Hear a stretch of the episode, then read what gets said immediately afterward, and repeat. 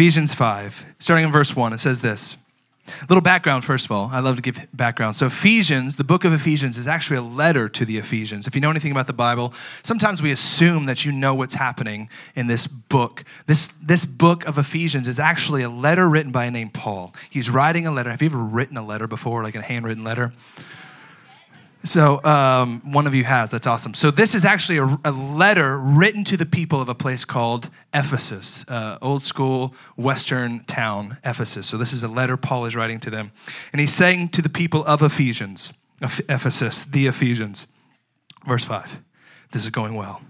Imitate God, therefore, in everything you do, because you are his dear children. Live a life filled with love, following the example of Christ. He loved us and offered himself as a sacrifice for us, a pleasing aroma to God. Let there be no sexual immorality, impurity, or greed among you.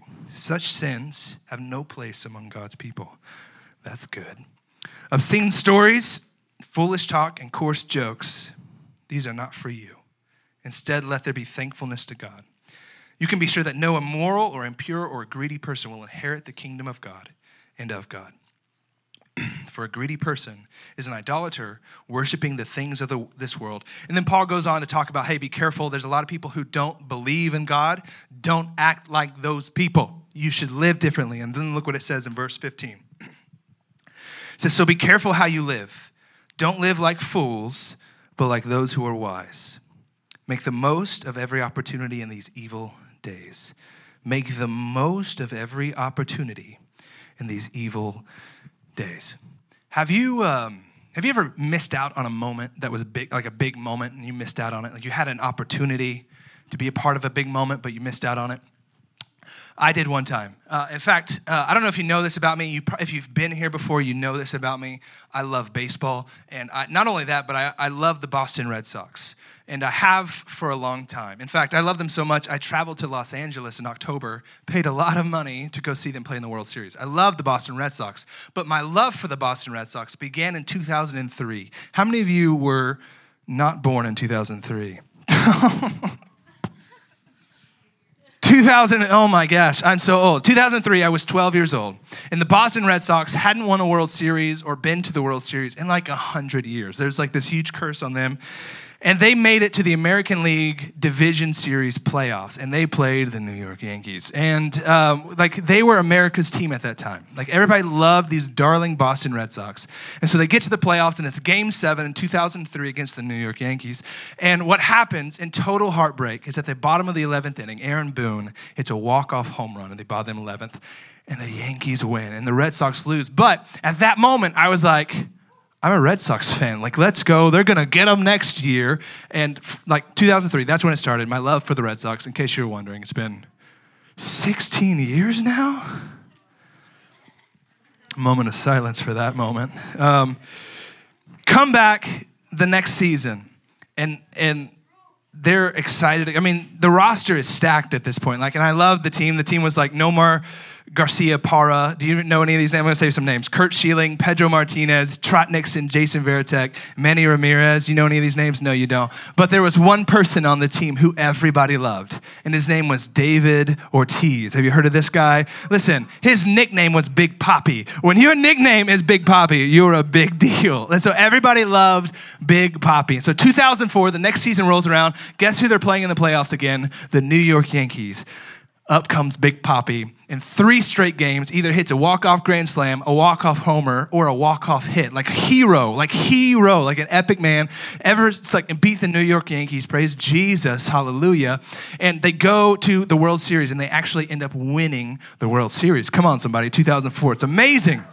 It's amazing. Flash forward. You're like, why is he talking about this? Is baseball lesson today?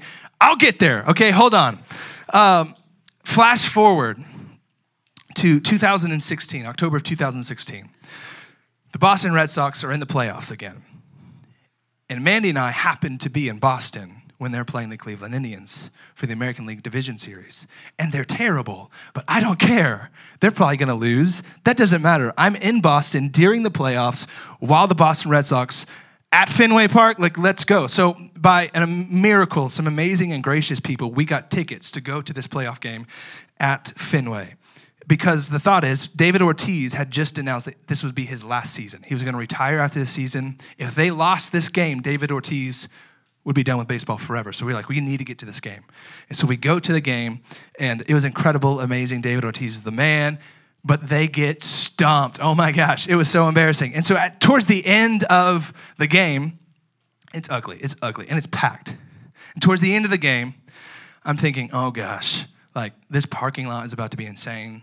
The subway system is about to be insane. Like, we need to beat the crowd. Have you ever been to a baseball game and left early thinking we need to beat the crowd because it's about to be insane? There we are, Fenway Park, I'm thinking, Mandy, we need to get out of here. We need to beat the crowd. Game's not even over. So we leave. We get out into the parking lot, we get out to the subway. Uh, they lose, but what we didn't know is that the entire crowd stayed at the game. After the game was over, Cleveland Indians won, Boston Red Sox lose. But right when the game ends, the entire crowd starts chanting, Papi, Papi, Papi, Papi. And in an epic moment, an epic moment of ML baseball history, Big Papi comes out of the tunnel one last time. No one's on the field anymore. He comes out, gives a standing ovation, tips his hat. The crowd goes insane. It makes SportsCenter. It's like the, one of the most glorious moments. Big Papi coming out of the tunnel one last time to say goodbye to his fans. An amazing moment. But I missed it because I was in the parking lot trying to get ahead of the crowd. I wonder how many moments we have in our life. I wonder how many life changing and life altering moments there are in our life that we miss because we're too worried about looking ahead to what could be. I, I, I get it some of us are seniors in this room and like we've had senioritis since like september. Like i get like you're already checked out. You're ready to go. Some of you eighth graders are like turning up the swagger because you're about to be a freshman. You're like i gotta turn it up be in high school. The rest of us are like please god just get me away from these people. I just want to get out of this school. I just want to get to summer. And there's this natural tendency to want to look ahead at things. Bless you. That was awesome there's this natural tendency for us to want to look ahead to what's next, what's new. And if we can just get there, things will be better. But the question I have for you tonight is in our attempt to look ahead in the future, how many things do we miss in the present? Are you taking notes tonight? I want to title tonight's message Here and Now. Here and Now.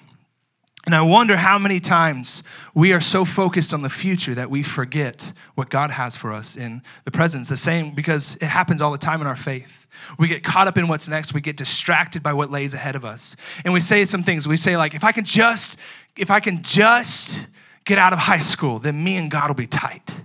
Or if I can just get away from my parents, then my relationship with God will be way closer. My faith will grow. Or if I can just get away, if I can just get to that place, if I can just get there, then everything with God will be better. But here's what I want you to understand tonight that God's purpose for you is not somewhere and someday. God's purpose for you is right here and right now. So many of us are so eager to see what God has for us next week or next month or next year that we forget to see what God has for us right here and right now. Look at Ephesians 5. How does it start? It says, verse 1 Imitate God, therefore, in what? In everything you do. Imitate God, therefore, in everything that you do. You see, God's purpose for us is not hiding somewhere in the future. Every moment of every day is an opportunity to reflect Jesus. You see, so many of us get desperate and we think, oh God, just show me my purpose. What's my purpose supposed to be? Can I, and, we, and we feel like it's this big secret, God's purpose for your life. Can I reveal the big secret tonight? God's purpose for you is to be like Jesus in everything you do. What does Paul say in verse 15? He says, Hey, time is not working for you. In fact, the days are evil, so don't waste them. Make the most of every opportunity to fulfill God's purpose in your life. Make the most of every opportunity you've been given to be like Jesus. There's a group, there's a group of Christians that I love. I adore these group of Christians. They're amazing. They're the mission trip junkies. Have you heard of these people, the mission trip junkies? They're the one who post online all the time. Like, oh my gosh, going to Africa this summer, make sure you support me. Or, or they're like, oh my gosh, support my trip, buy my t-shirt because I'm going to Africa, I'm going to Haiti, I'm going to New Zealand, I'm going to Peru, I'm going to all these places. Hashtag blessed, hashtag share the gospel, right? You've seen these people who are just so amped up for mission trips. And listen, listen, listen. There's nothing wrong with mission trips, okay? In fact, we read it last week. Matthew 28, Jesus says to go into all the nations like mission trips to other countries are good. There's nothing wrong with mission trips to other countries. But what's ironic is I see so many people being so passionate about reaching the lost in a different country or in a different state or in a different city, but never take a moment to reach the lost in their own community or their own schools or their own homes. See, God's mission for you doesn't start on a trip. It starts right here, right now, in your home, in your community, in your schools. Some of you, if you're like me, I've done this before. Some of you are asking God, like, God, show me what I'm supposed to be doing in five years. Like, show me my mission field, Lord. I just wish God would show me what I'm supposed to do. God, when will you use me? You know what God's answer to you is? You want me? You want to know when I want to use you? I want to use you right here and right now. I, I have a people all the time like what is my purpose? I have an exercise i tell people all the time. I have an exercise. You want to know god's purpose for you? Go to school. In between classes stand right in the middle of your hallway while people are to your left and your right. I want you to close your eyes real tight. And then i want you to open them. That's your mission field. But braden there's some scary people at school. Have you met the people at my school? They're nasty they're dark. But here's what I want you to understand tonight we will never be light in darkness if we're afraid of the people in the shadows. Do you understand? We will never be light in the darkness if we're afraid of people in the shadows. So when you go to school, what's your perspective? They're nasty, they're gross. Ew. She thirsty. No, our perspective is what an opportunity this is to be light in darkness. Make every moment count. Oh God, show me your purpose. Go to Walmart. Close your eyes in the middle of the aisles. Open them up. Look at all the people there. There's some interesting people at Walmart because I'm one of those interesting people. That's your mission field. We act like it's a mystery. God, show me my purpose. Open your eyes. Where are you? That's your mission field. Your mission field isn't across the country or across the ocean. Your mission field is across the street. Your mission field is across the hallway at school. Your mission field is across the classroom. But we act like it's a mystery. God is saying, make every opportunity right here, right now. Matthew chapter 6, Jesus is speaking, Sermon on the Mount, and he says this. He says, Give your entire attention to what God is doing. When? Right now. And don't get worked about what may or may not happen tomorrow. I love that. Give your attention to what God is doing right now and don't get worked up. Don't worry about what's going to happen tomorrow. God will help you deal with that when it gets here. Guys, there are some, God has some amazing days ahead for us. He does. He has amazing things for us in the next month, the next week, the next year. God has amazing plans for you. But what the question he is asking you is what are you going to do about today? Tomorrow has enough worries on its own. I have amazing things planned for you, but what are you doing about today? We're gearing up for camp, right? And I've already heard people saying, like, man, I can't wait for camp. Camp's gonna be incredible. God is gonna do some amazing things, and He will. But God is also gonna do some amazing things today.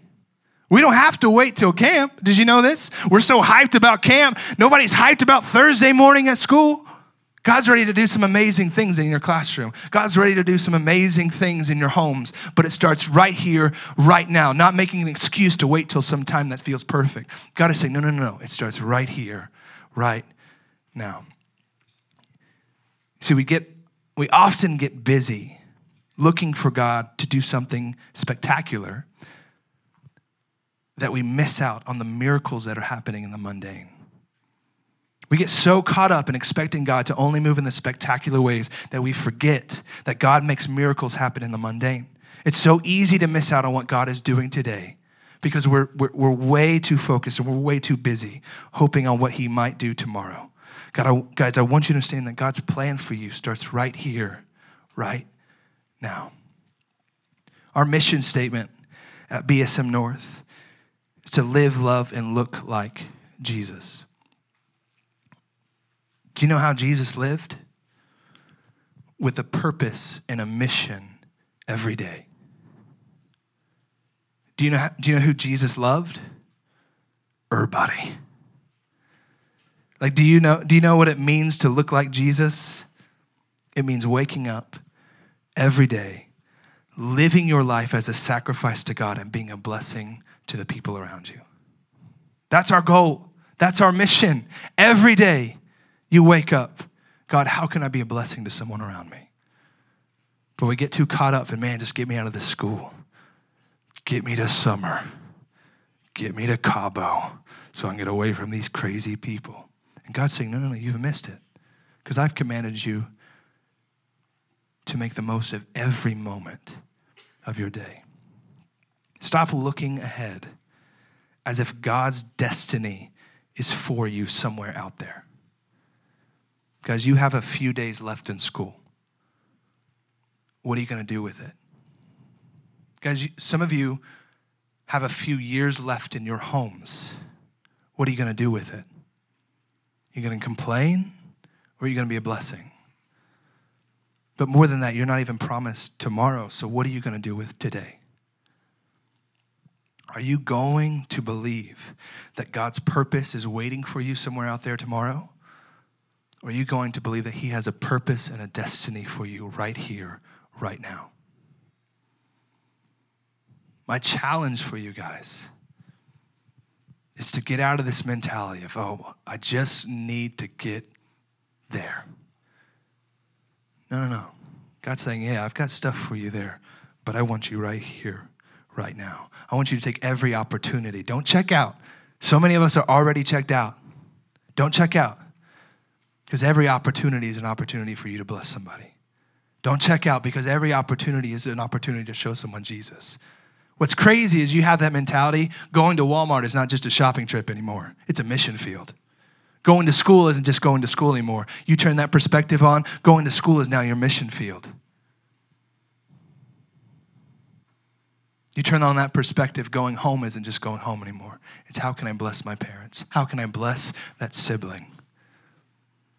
When's the last time you actually said those words? How can I bless my sibling? But that's the perspective that God wants you to have. Every moment, what does Ephesians 5 say? Make the most of every moment to reflect Jesus. Not someday, not somewhere, not somehow. No, no, no. Every moment starts right here, right now. Let's pray.